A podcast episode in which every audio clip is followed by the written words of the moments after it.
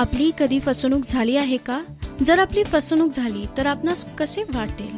की मानवाच्या इतिहासातील सर्वात मोठी बनावट किंवा फसवणूक आहे? मी केमी ओटमेन मानवाच्या इतिहासातील संघर्ष कसा टाळता येईल हे आज आपण पाहणार आहोत. बायबलमधील भविष्यवाणीच्या उलघड्यात आपले स्वागत आहे. आंतरराष्ट्रीय महामारीचा उदय साथीचा रोग देशभर पसरलेला आहे याची कोणास काळजी आहे? करोना विषाणू जागतिक राजकारणाचे ध्रुवीकरण गैरव्यवस्थापन आणि भ्रष्टाचार वाढत्या विनाशकारी नैसर्गिक आपत्ती ऑस्ट्रेलियातील जंगलाला लागलेली आग ही एक चेतावणी आहे. जगभरात काय होणार आहे व भविष्यात काय घडणार आहे? बायबलमधील भविष्यवाणीचा उलगडा करण्याच्या प्रवासात आंतरराष्ट्रीय स्पीकर केमी ओटमन सोबत सामील व्हा.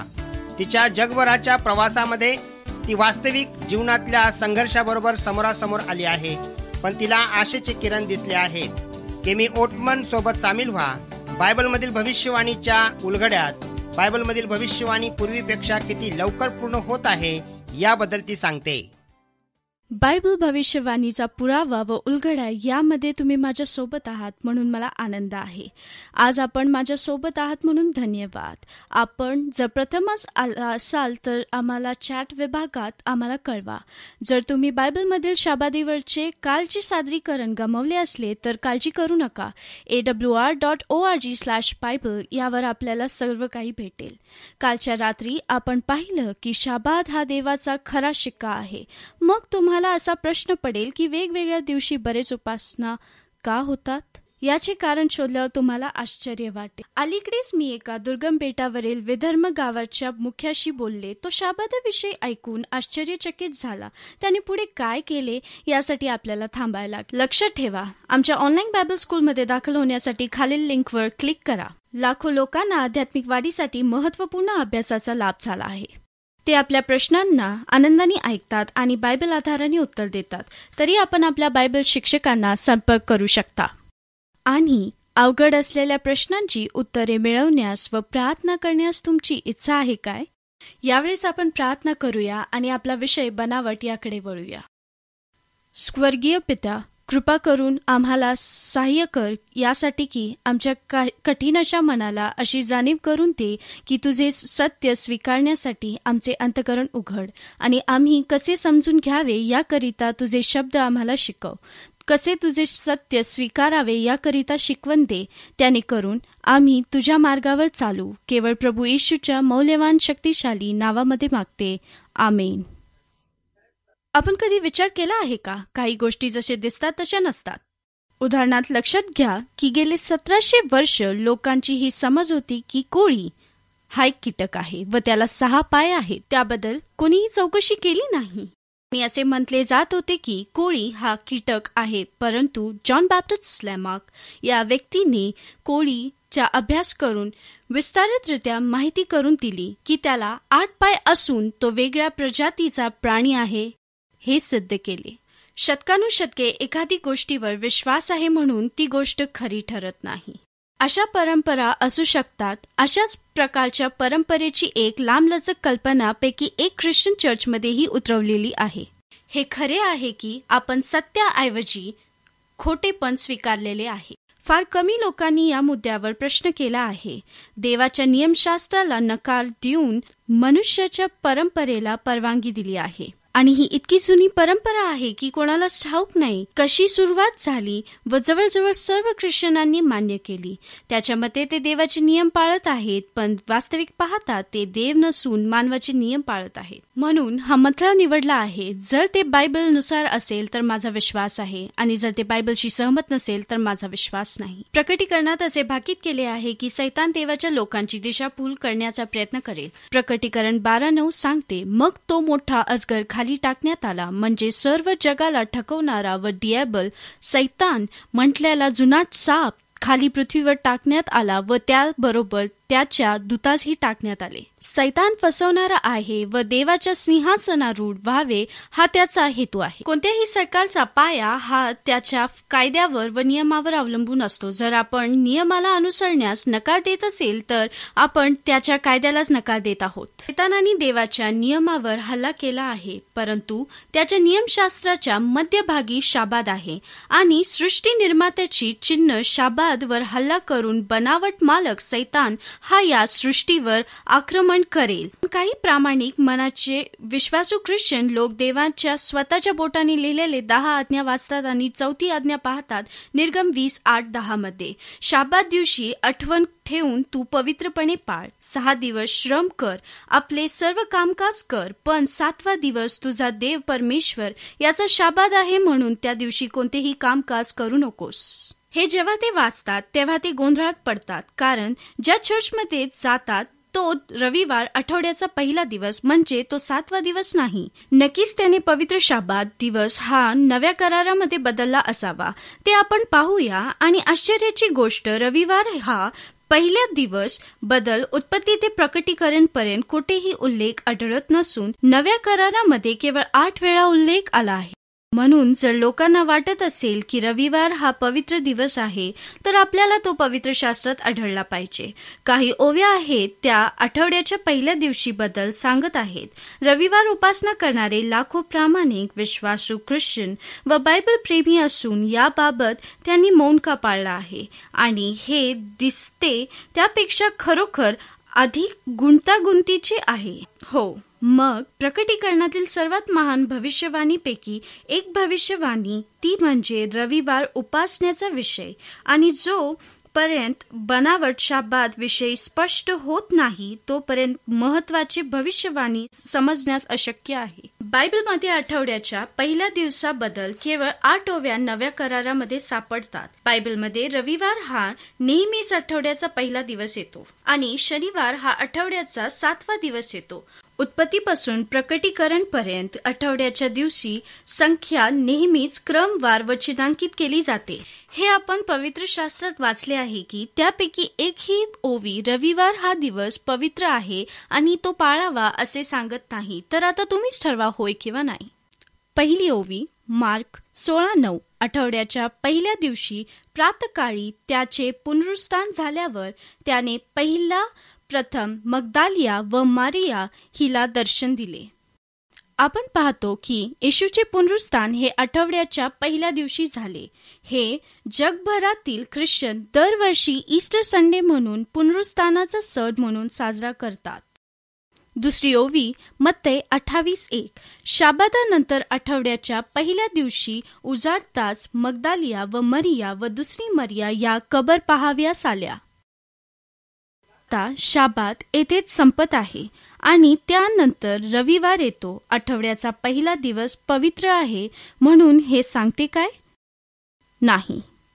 तिसरी ओवी योहान वीस एक. आठवड्याच्या पहिल्या दिवशी अंधारातच मरिया व मगदालिया कबरेजवळ आल्या आणि कबरेच्या तोंडावरून धोंड काढली आहे असे तिने पाहिले. ठीक आहे. आता आपण थोडं थांबून विचार करू. या तिन्ही ओवीपैकी कोणतीही ओवी हे सांगत नाही किंवा सुचवत नाही की पहिला दिवस आता पवित्र मानला जाईल.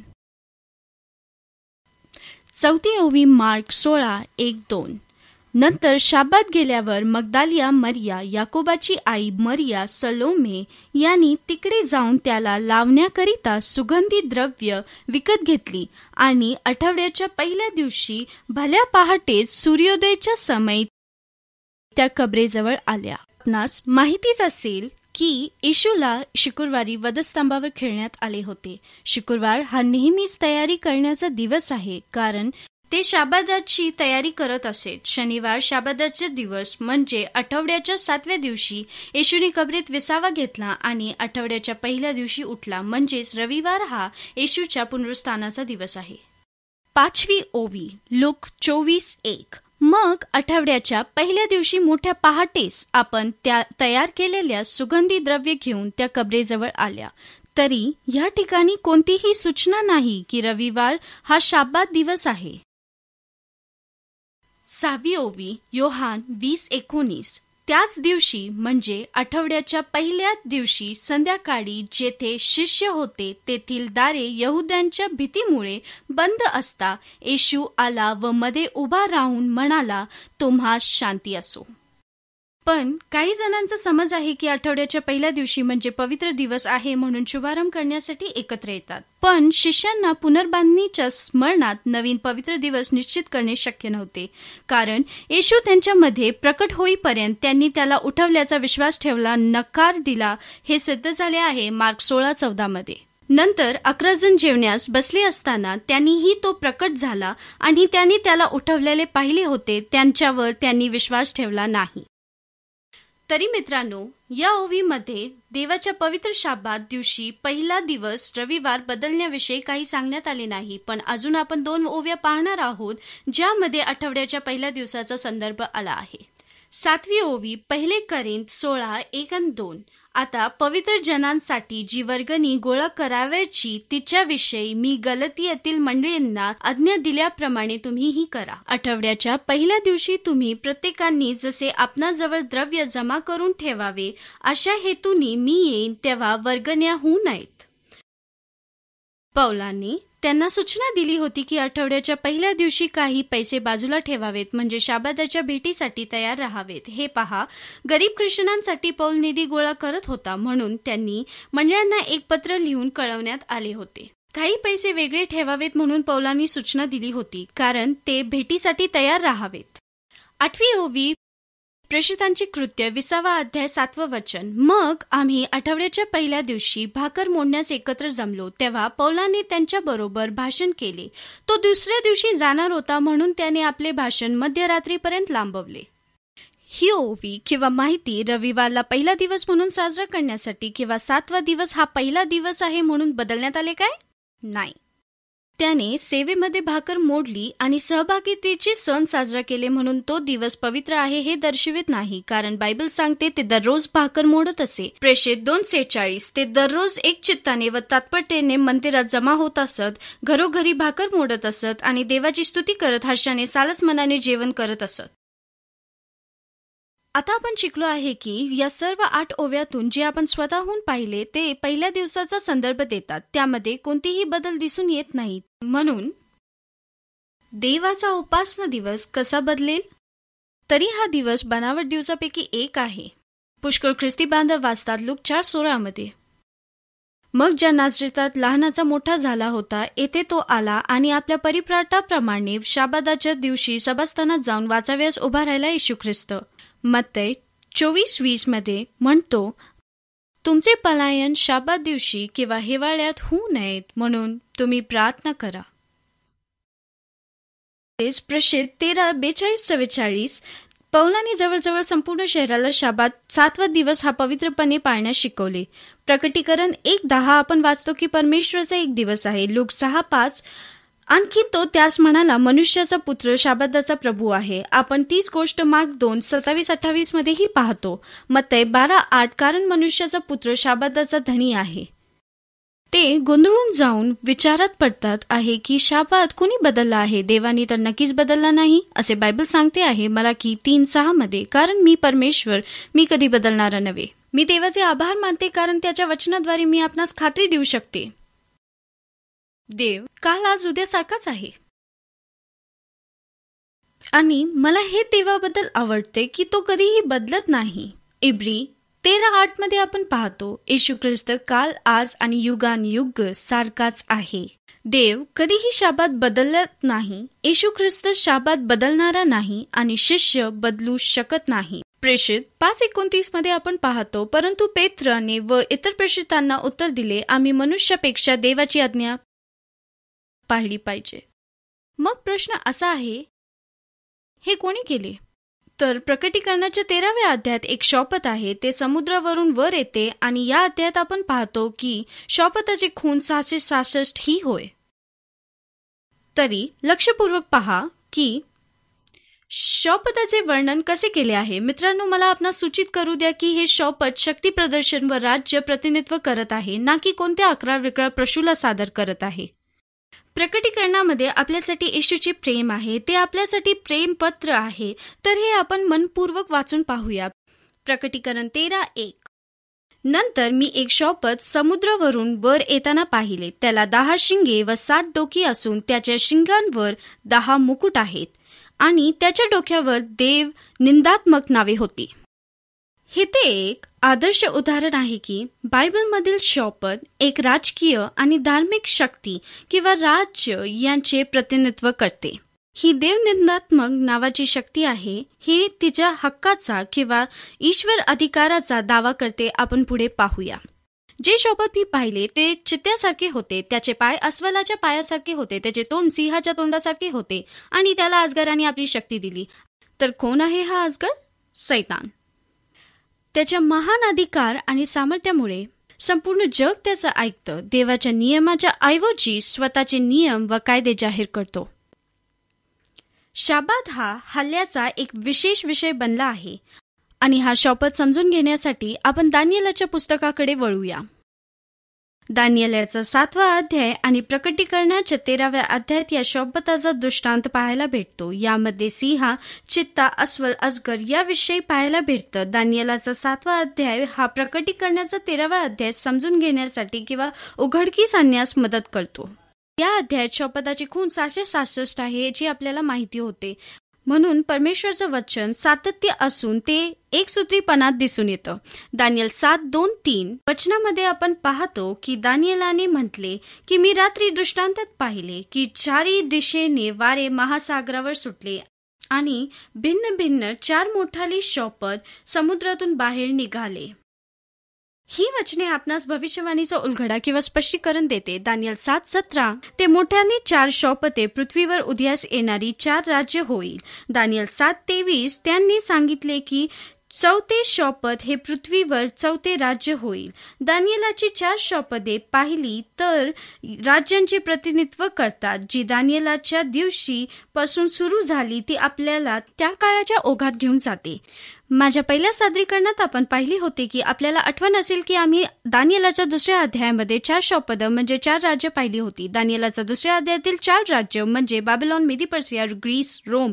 दानियलाच्या दुसऱ्या अध्यायात शपदाचे दृष्टिकोनातील अधिक माहिती सापडते. विभागीय युरोपच्या काळापासून हे स्पष्ट होते की एक राज्य उद्यास येईल. देवाच्या नियमात आणि घालून दिलेल्या शिस्तीत बदल घालवून आणेल. बायबल या घटनाच्या कसा अंदाज करते ते पाहू. आता प्रत्यक्षात काय घडले आहे याची इतिहासात पुष्टी किती स्पष्टपणे होते ते आपण दानियल सात चारमध्ये पाहू. पहिलं सिंह सारखे असून त्यास गरुडासारखे पंख होते. मी पाहत असता त्याचे पंख उपटून त्याला जमिनीवर उचलण्यात आले. त्याला मानवाप्रमाणे दोन पाय वर उभा केले व त्यास मानवाचे हृदय दिले.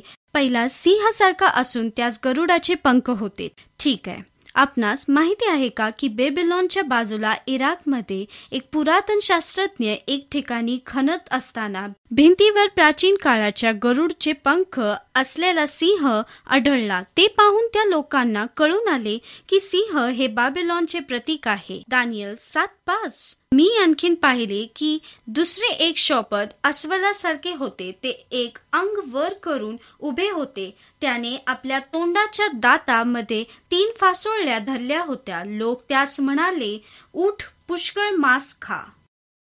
मेदी पर्शी या दोन्ही राज्याने एकत्र येऊन बाबेलॉनवर चढाई केली. अस्वलाच्या तोंडात काय आहे? तीन फासोळ्या याचा अर्थ असा की मेदी जग जिंकले आहे. बाबेलॉन लिदिया आणि इजिप्त या तीन राज्याचा पराभव झाला आहे. या तीन फासोळ्या तीन राज्याचे प्रतिनिधित्व करत आहे. प्रथम त्याने बाबेलॉनचा पराभव केला व उत्तरेकडे लिदियाचा पराभव करून दक्षिणेकडे इजिप्तचा पराभव केला. हे तीन राज्य बाबिलॉन इजिप्त आणि लिदिया याचे प्रतिनिधित्व करत आहे. हे सर्व वचनं बायबलमध्ये नोंद आहेत म्हणून मला फार आवडते. तिसऱ्या राज्याचे उदय दानियल सात सहा मध्ये आपण पाहतो की तिसरे राज्य उदयास आले त्यानंतर मी पाहिले की आणखीन एक शौपद चित्यासारखे दिसले. त्याच्या पाठीवर पक्षाचे चार पंख होते त्या शौपदास चार डोकी होती आणि त्यास अधिकार दिला होता. तर उदयास येणारे तिसरे राज्य ग्रीस बनले. आपणास माहिती आहे की अलेक्झांडर हा खूप प्रसिद्ध व महान राजा होता. जेव्हा त्याने जगावर विजय मिळवला तेव्हा तो फक्त तीस वर्षाचा होता. आणि फार कमी वेळात. आपण पाहू शकतो की ग्रीस हे राज्य हे एक चित्त्याला कशा प्रकारे चित्रण केले आहे. चार डोकी असणारे ते शॉपर अलेक्झांडरचे प्रतिनिधित्व करते. अलेक्झांडर जेव्हा मरण पावला तेव्हा तो फक्त तेहतीस वर्षाचा होता. आपण पाहतो अलेक्झांडरच्या मुलांनी राज्य स्वीकारले नाही. त्यामुळे चार दिशेच्या सेनापतींनी ग्रीस राज्य विभागून घेतले. चेता आहे त्याला गरुडाचे पंख आहेत आणि चार डोकी देखील आहेत. मित्रांनो हे अत्यंत महत्त्वाचे आहे. आपणा सर्वांसाठी या राज्याचे पतन व भविष्यवाणी जाणून घेणे. कारण आपल्याला भविष्याची माहिती असणे जरुरी आहे. जेव्हा बायबल चेतावणी देतं काहीतरी घडणार आहे. नक्की यावर आपण विश्वास ठेवू शकतो. कारण बायबलमध्ये जसे सांगितले आहे तसेच घडले. अगदी वेळेवर आणि देव आपणास चेतावणी देतो ते घाबरून जाण्यासाठी नाही तर तयार राहण्यासाठी. म्हणून देव व त्याचे कार्य आपण स्वीकारू. पवित्र शास्त्र दानियल सात सात मध्ये असे सांगते की त्यानंतर मी रात्रीच्या दृष्टांतात पाहिले ते पहा एक चौथे शौपद विक्राळ व भयानक व अतिशय बलकट असे होते. त्यांना मोठाली लोखंडी दात होते. ते सर्व काही चावून त्याचा चुरा करी व उरलेले आपल्या पायाखाली तुडवी. ते अगोदरच्या सर्व शौपदाहून भिन्न होते आणि त्याला दहा शिंग होते.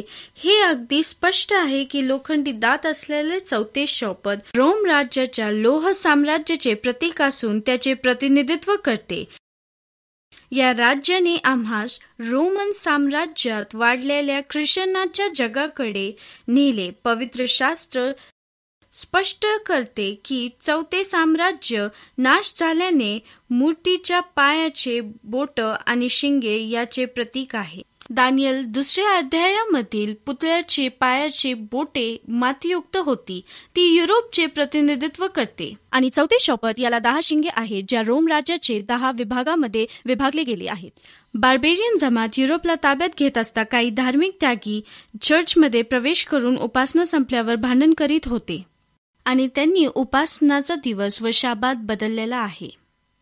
दानियल सात आठमध्ये आपण पाहतो. मी ती शिंगे निहाळून पाहत असता पहा त्यांच्यामध्ये आणखीन एक लहानसे शिंग निघाले. त्यामुळे अगोदरच्या शिंग्यांपैकी तीन शिंगे समोर उपटली गेली आणि त्या शिंगाला मनुष्याच्या डोळ्यासारखे डोळे होते व त्याला मोठमोठ्याली गोष्टी बोलणारे तोंड होते. युरोपमध्ये दहा शिंगामध्ये एक आणखीन लहानसे शिंग येत आहे. ते इतर सर्व गोष्टीपेक्षा भिन्न आहे. बायबल आपणास त्याच्या सामर्थ्याची ओळख पटवून देत आहे. त्याचा स्पष्ट पुरावा आहे की हे लहान शिंग पहिले दहा शिंगामध्ये प्रथम येत आहे. हे लहानसे शिंग आशिया व आफ्रिकामध्येही येत नाही ना की अमेरिकामध्ये त्याचे मूळ युरोपमध्ये आहे. तसेच दुसरी गोष्ट असे आहे की ते लहानसे शिंग त्या सर्व दहा शिंग्यानंतर वर येईल म्हणजे बेबिलॉन मिदी पार्सिया ग्रीस आणि रोमी राज्य हे उठवले जातील आणि रोम राज्याचा पराभव होईल. मित्रांनो मी आपला संवाद करते की पुष्कळ अशी तत्वे आहेत ती बायबलवर आधारित नाहीत. म्हणून या तत्वावर काळजीपूर्वक विचार करूया. हे लहानचे शिंग रोम राज्य पडल्यानंतर उद्यास येईल. बायबल असे म्हणते की या लहानशा शिंगाला माणसासारखे डोळे आहेत आणि डोळी ही बुद्धिमत्ताचे प्रतिनिधित्व करते. पण हे शहाणपण माणसाचे असून देवाचे नाही. ही मानवी धार्मिक मतप्रणाली आहे जी मनुष्याच्या शिकवणीवर आधारित आहे जे रोम मधून उद्यास येईल. दानियल सात चोवीस असे सांगते की त्या बाकी गोष्टीपेक्षा ही दुसरी गोष्ट सर्वात वेगळी व भिन्न स्वरूपाची आहे. आता दहा शिंग विषयी विचाराल तर त्या राज्यातून दहा राज्य निघतील व त्यानंतर आणखीन एक राज्य निघेल.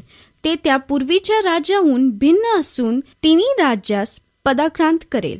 दानियल सात पंचवीस अशी घोषणा करते की परात्पर देवाविरुद्ध गोष्टी बोलेल आणि परात्पर देवाच्या पवित्र जनास जेर करेल. तो नेमलेल्या सणात व घालून दिलेल्या शिस्तीत बदल कराव्यास पाहेल. आपणास काय वाटते? कदाचित हा शाबादच आहे की आपण सर्वात उंच व महत्वाची असलेली गोष्ट याबद्दल विचार करू शकता. तर देवाच्या नियमाचा बदल करण्याचा अधिकार असलेला दावा करणे हे देवा नियम बदल स्पष्टपणे बोलत आहे. म्हणजेच राजकीय कायदा किंवा कर संबंधी नाही. दानियल आठ बारा मध्ये असे लिहिले आहे की लोकांच्या पातकास्तव ते सैन्य नित्याच्या यज्ञयागासहित त्यांच्या स्वाधीन करण्यात आले. त्याने सत्य मातीस मिळवले. त्याने आपला मनोरथ सिद्धीस नेला. जुन्या सत्ता साम्राज्यातून बाहेर निघताना धार्मिक सामर्थ्य उद्यास येईल. प्रथमतः लहान असेल पण अत्यंत सामर्थ्यवान होईल. सत्तेसाठी अधिकार गाजवील व देवाच्या नियमात व घालून दिलेल्या शिस्तीत बदल करेल आणि हळूहळू शाबादचे रूपांतर रविवारला देईल. याबद्दलचा पुरावा डॉक्टर जॉन ईडीच्या बायबल विश्वकोशात पान नंबर पाचशे एकसष्ट वरती या बदलाविषयी मूळ लिखाण केलेले आहेत. शाबाद हा हिब्रू शब्द आहे. याचा अर्थ विश्रांती असा होतो. रविवारच्या दिवसाला विधर्मी लोकांनी नाव दिले कारण आठवड्याच्या पहिल्या दिवशी ते सूर्याची उपासना करत होते. सूर्याची उपासना ही इजिप्त पारसी बेबलॉन आणि रोमी येथे मान्य होती व प्रचलित होती. आणि आठवड्याच्या पहिल्या दिवशी उपासना याचे परिणाम इतिहासावर झाले होते. त्यामुळे आम्हाला ग्रीक आणि रोमी नावामध्ये त्यांचे दिवस व देव आणि ग्रह हे दर्शवतात. हे आपण पुढे पाहूया. रविवार सूर्यदेवाचा दिवस सोमवार चंद्राचा दिवस मंगळवार दुहेरी देवाचा दिवस बुधवार लाकडाचा दिवस गुरुवार विजेच्या देवताचा दिवस शुक्रवार फ्रेया सुंदरताचा व सुंदरतेची देवीचा दिवस शनिवार कापणीचा दिवस. पुन्हा एकदा पौराणिक कथा आमच्या विचार करण्याच्या पद्धतीला मदत करत आहे सध्याच्या काळामध्ये. बायबलमध्ये देव प्रतिदिवसनुसार मोजणी करत आहे. हे लक्षात आपण घेऊया. आपल्याकडे पहिला दिवस तसेच सातवा दिवस होतो आणि हे सर्व जुन्या करारामध्ये व नव्या करारामध्ये आज्ञेत आहे. देव क्रमानुसार दिवसाचा उल्लेख करतो. जेव्हा आपण रोमी साम्राज्यमध्ये चौथ्या शतकात पाहतो की कॉन्स्टटीन याने रविवारची उपासना सुरू केली पण त्याला एक पेच प्रसंग आला होता. रोमी साम्राज्य खाली घसरत होते. कॉन्स्टटीनची अशी इच्छा होती की आपण सर्व साम्राज्याला एकत्र करून रविवारची उपासना करावी. त्याला असे वाटले की ही एक तेजस्वी कल्पना होती. कॉन्स्टटीनने लढाईच्या अगोदर सूर्याकडे पाहिले आणि वर दिवे असलेले क्रॉस पाहिले आणि त्यावर असे ग्रीक शब्दात लिहिले होते की जिंकणारा. म्हणून कॉन्स्टटीनने आपल्या सैन्याला आज्ञा केली की ख्रिश्चन चिन्हे असलेली चिरकत घाला आणि त्यानंतर त्यांना विजय मिळत गेला. येथे आपण पाहतो की सूर्य उपासना व रोमन ख्रिस्ती लोक यांचे संयोजन झाले. कॉन्स्टटीनचा तीनशे एकवीस सालचा कायदा. सूर्याची सुरक्षित दिवशी दंडाधिकारी व शहरातील राहणारे व सर्व सूर्याचे दिवशी विसावा घ्यावा आणि सर्व दुकाने बंद ठेवावी असे फरमान काढले. रोमी सम्राट कॉन्स्टटीन याचा अखेरच्या काळात पहिला रविवार कायदा अंमलात आणला. त्याने नदी मार्गे आपले सैन्याच्या द्वारे तह करून त्यांना बाप्तिस्मा दिला. व त्यातील विधर्मी ख्रिश्चन आणि रोमी राज्य एकत्र येऊन ख्रिश्चनांच्यासाठी रोमी चर्च आणि रोमन सरकार एकत्र आणण्यास हात मिळवणी केली. आणि आश्चर्यकारक विधान सिद्ध झाले हे कॅथलिक शब्द पान नंबर आठशे नऊ मध्ये पाहायला मिळते. विधर्मी ख्रिश्चनांचा सर्वात मोठा देव सूर्य होता. राजाने येशूला न्यायाचे सूर्य म्हणून राजशाही आहे म्हणून या देशातील मंडळीने असे म्हटले आहे जुने पेगन नाव तत्व यामुळे तो पवित्र राहील आणि अशा प्रकारे बनावटी करण्यासाठी समर्पित मूर्तीपूजक हे पौराणिक सूर्य देवाचे ख्रिश्चन रविवार आणला. तसेच रविवारचे उपासक हे यहुदी ख्रिस्ती यांच्यापासून सुटका घेतला. आपण पाहतो की बायबलमध्ये शाबाद ऐवजी रविवार भक्तीचा दिवस ठरवून ख्रिस्ताच्या पुनरुस्थानामुळे आणि चर्चच्या पुढाऱ्यांमुळे हळूहळू चर्च सूर्याची उपासना करत आहे. यापासून वेगळे व्हा. कॉन्स्टटीन त्यांचे साम्राज्य एकत्र करण्याचे होते. आणि रोमन चर्चच्या पुढाऱ्यांना मूर्तीपूजक रूपांतरित करायचे होते. या दोन्ही कार्यासाठी रविवार कायदा हा साधन बनला. बायबलमधील शाबाद रोमी चर्चने बदलला आहे. देवाने बदलला नाही येशूने बदलला नाही आणि शिष्य ही बदलू शकत नाहीत. मग मला कोणी खात्री देईल का की अचानक उठले आणि एक दिवसात वीस दहलक्ष यहुदी यांनी कोणता दिवस आठवड्याचा तो शाबाद ते विसरले? एक राष्ट्र म्हणून ते शरण येण्यापूर्वी ते शनिवारी सुरुवातीपासूनच शाबाद पाळत होते. परंतु कॅथलिक चर्चचे बिशप बायबलचे करार सांगणारी पहिली अभिव्यक्ती नोंद झाली. बायबल संबंध ठेवल्याबद्दल रोमन कॅथलिक बिशप तिथे भेटले. आणि लिदियाच्या परिस्थितीमध्ये काय झाले ते आपण पाहू. The council of Laodicea A D three twenty five तीनशे पंचवीसमध्ये आपण पाहतो की ख्रिश्चन शाबात पाळत नाहीत आणि शनिवार निष्क्रिय राहू शकत नाहीत परंतु तो प्रभूचा दिवस आहे म्हणून शाबादच विशेष आदर असला पाहिजे. आणि शक्य असेल तर ख्रिश्चन म्हणून त्या दिवशी काम केले नाही. असे शाबात पाळणारा कोणी आढळला तर त्यांना ख्रिस्तापासून दूर केले जाईल. म्हणूनच चर्च काउन्सिल युनायटेड आणि रोमी सरकार एकत्र कामकाज करत आहेत आणि त्यांनी शाबादाचा अधिकार रविवारला दिला आहे.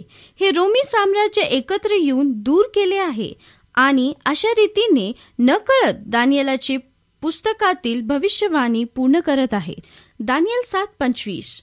तो परात्पर देवाविरुद्ध गोष्टी बोलेल. आणि परात्पर देवाच्या पवित्र जनास जेर करेल. नेमलेल्या सणात व घालून दिलेल्या शिस्तीत बदल कराव्यास पाहिल. आता आम्ही रोमन कॅथलिक सूचना व मार्गदर्शकाचे रूपांतर करतो. आम्हाला शाबाद. बदलाविषयी उत्तर हवे आहे. Convert catechism. प्रश्न पहिला. खरा शाबा दिवस कोणता आहे? उत्तर. शनिवार हा सातवा दिवस आहे. प्रश्न दुसरा आपण शनिवार ऐवजी रविवार का पाळतो? उत्तर कारण कॅथलिक चर्चने शनिवार शाबादाचे महत्त्व रविवारला दिले. मी येथे थांबते आणि सूचित करू इच्छिते कारण आपणासाठी हे फार महत्त्वाचे आहे. आम्ही अशा प्रकारच्या अवघड विषयावर भाषण करू आणि मी वेगवेगळ्या ऐतिहासिक कागदपत्रांचे शोध घेत आहे. ते लोकांना दोषी ठरवण्याच्या उद्देशाने नाही परंतु भविष्यवाणी पूर्ण करण्यासाठी आहेत. माझा विश्वास आहे रोमन कॅथलिकमध्ये पुष्कळ विश्वासू लोक आहेत तेही देवाची सेवा अगदी मनापासून करतात आणि तेही देवाचे लेकर आहेत.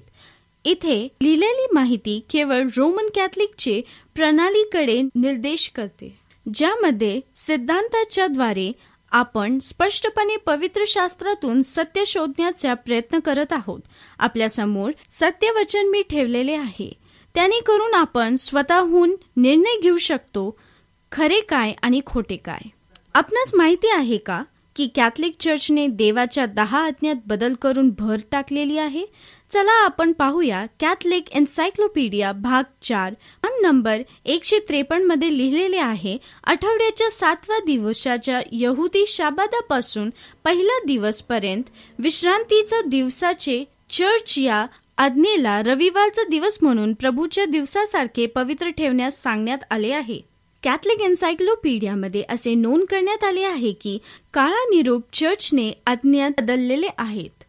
कारण काही लोकांनी असे विधान केले आहे की शाबादाची आज्ञा ही तिसरी असून आपण पाहिले की शाबादाची आज्ञा छोटी आहे. कोणत्याही प्रतिमाची पूजा करू नये अशी जी दुसरी आज्ञा आहे ती संपूर्णपणे वगळण्यात आली आहे. सध्या त्यांच्याकडे एक आज्ञा वगळण्यामुळे फक्त नऊच आज्ञा आहेत परंतु त्यांना दहा आज्ञा पूर्ण करावी लागेल. म्हणून त्यांनी दहावी आज्ञा घातली. लोभ धरू नकोस आणि या दहा आज्ञाचे दोन भाग करून दहा आज्ञा पूर्ण केल्या. हे देवाच्या शब्दावर आधारित आहे. यावरून त्यांची मानसिकता स्पष्ट होते. काल केटिंग हा एक हुशार लेखक आहे. त्यांनी प्रोटेस्टंटला एक आव्हानात्मक पुस्तक लिहिले आहे. त्याला उत्तर देण्यासाठी जर का तुम्हाला बायबलनुसार चर्चला जायचे आहे तर शाबाद पाळावा लागेल. Catholicism and fundamentalist page thirty एटमध्ये असे लिहिले आहे. रविवार उपासने कट्टरपंथी लोक रविवारचा उपासण्यासाठी एकत्र येऊन भेटतात. बायबलमध्ये असा कोणताच पुरावा नाही की मंडळीने रविवारचे उपासना केल्याचा. यहुदी लोकांचा शाबादा हा विश्वासाचा दिवस. याचाच अर्थ शनिवारचा दिवस असावा. आणि कॅथलिक चर्च सांगते की पुनरुस्थानाच्या स्मरणात मेमरी ऑफ रेझरेक्शन ख्रिश्चननी उपासना करावी आणि दुसऱ्या शब्दात सांगायचे झाले तर जर तुम्हाला बायबलनुसार चर्चला जायचे नसेल तर तुम्ही कॅथलिक पंथाकडे जा. असं ते खुले आम दावा करत आहेत आणि देवाच्या आज्ञेत बदल करण्याचा अधिकार आम्हाला आहे आणि आम्ही आमच्या मताप्रमाणे आज्ञा बनवल्या आहेत. एक मिनिट थांबा. देवाच्या वचनाची गडबड करण्याविषयी देवाने स्पष्ट ताकीद दिली आहे. प्रकटी बावीस अठरा. या पुस्तकातील संदेश वचने ऐकणाऱ्या प्रत्येकाला मी निश्चितपूर्वक सांगतो की जो कोणी ह्यात भर घालील त्याच्यावर ह्या पुस्तकातील लिहिलेल्या पीडा देव आणेल. मग जो कोणी ह्या संदेशाच्या रचनातून काही काढून टाकेल त्याचा वाटा ह्या पुस्तकातील वर्णिलेल्या जीवनाच्या पुस्तकातून व पवित्र नगरीतून देव काढून टाकील. मित्रांनो ही खूप गंभीर बाब आहे. मत्तय पंधरा तीन नऊ. तुम्हीही आपल्या संप्रदायामुळे देवाची आज्ञा का मोडतात? तुम्ही आपल्या संप्रदायावरून देवाचे वचन रद्द केले आहे. अहो डोंग्यांनो तुम्हाविषयी यशयाने यथायोग्य लिहिले आहे. लोक ओठानी माझी सन्मान करतात परंतु त्यांचे अंतकरण माझ्यापासून दूर आहेत. ते व्यर्थ माझी उपासना करतात कारण ते जे शास्त्र म्हणून शिकवतात ते असतात मनुष्याचे नियम. रविवारची उपासना पद्धत ही माणसाकडून व त्याच्या परंपराकडून आज्ञा म्हणून आली आहे. तर तुम्ही कोणाचे देवाचे किंवा मनुष्याचे अनुकरण करणारे? हा मुद्दा फार गंभीर आहे आणि तो फक्त एक दिवसाच्या विरुद्ध दुसरा दिवस नाही तर हा मुद्दा आहे की तुमचे मार्गदर्शक बायबल आहे की परंपरा आहे? परंपरानुसार धार्मिक पुढारी किंवा चर्च यांना देवाच्या नियमशास्त्राबद्दल घडवण्याचा अधिकार कोणी दिला? जी आज्ञा देवाने त्याच्या स्वतःच्या हाताने दगडाच्या पाठीवर लिहून आपणास पवित्र आज्ञा दिली होती त्या सर्वाचा अधिकार कोणाकडे आहे? आणि आपण कोणास दाखवून देतो की आपण कोणाची उपासना करतो? जर सैतानाची बंडखोरी ही उपासनाच्या आसपास विकसित होते तर ही घटना योग्य किंवा अयोग्य याची सुरुवात उत्पत्तीमध्ये झाली. काईन आणि हबेल यांच्या गोष्टीमध्ये दोन वेगळे व्यक्ती व त्यांची दोन वेगळी मार्ग. एकाने देवाच्या आज्ञेप्रमाणे त्याची उपासना केली आणि दुसऱ्याने नक्कीच आज्ञेप्रमाणे केली नाही. त्यातील एकाची उपासना देवाला मान्य झाली आणि तो आशीर्वादित झाला. तर एकाला अभिमान वाटून त्याने खून केला व देवाचा शाप ओढून घेतला. हबेल आणि कायनाचे एकच पालक होते. तरी त्या दोघांचे दृष्टिकोन भिन्न भिन्न होते. त्यामुळे त्यांचे मार्ग वेगळे होते. हबेल देवाची आज्ञा पाहिली व त्याप्रमाणे निर्मात्याने मानवजातीची सुटका केली. परंतु चला आपण प्रार्थना करूया. स्वर्गीय पित्या सत्य आम्हाला बोलवत आहे आणि आम्ही तुला हाक मारत आहोत. येशू तू आम्हावर दया कर आणि सामर्थ्याने भर. आणि समजदारपणा देऊन शांतीने भर. तुझी देणघे गमावण्यासारखे आमचे काहीच नाही. तरी आम्हाला ज्या पवित्र वचनाद्वारे जे मार्गदर्शन लाभते त्याचा उपयोग होण्यास आमचे संरक्षण कर. ऐकणाऱ्या प्रत्येकाला तुझा आशीर्वाद दे. येशूच्या मौल्यवान व सामर्थ्यवान नावामध्ये मागते. आमेन. मित्रांनो आजचा संदेश थांबवण्यापूर्वी मला आपणास एक संधी द्यायची आहे की आज जो संदेश आपण ऐकला त्याबद्दल आपला अभिप्राय आम्हाला कळवा. उद्याही आपण या लिंकवर जॉईन होऊया.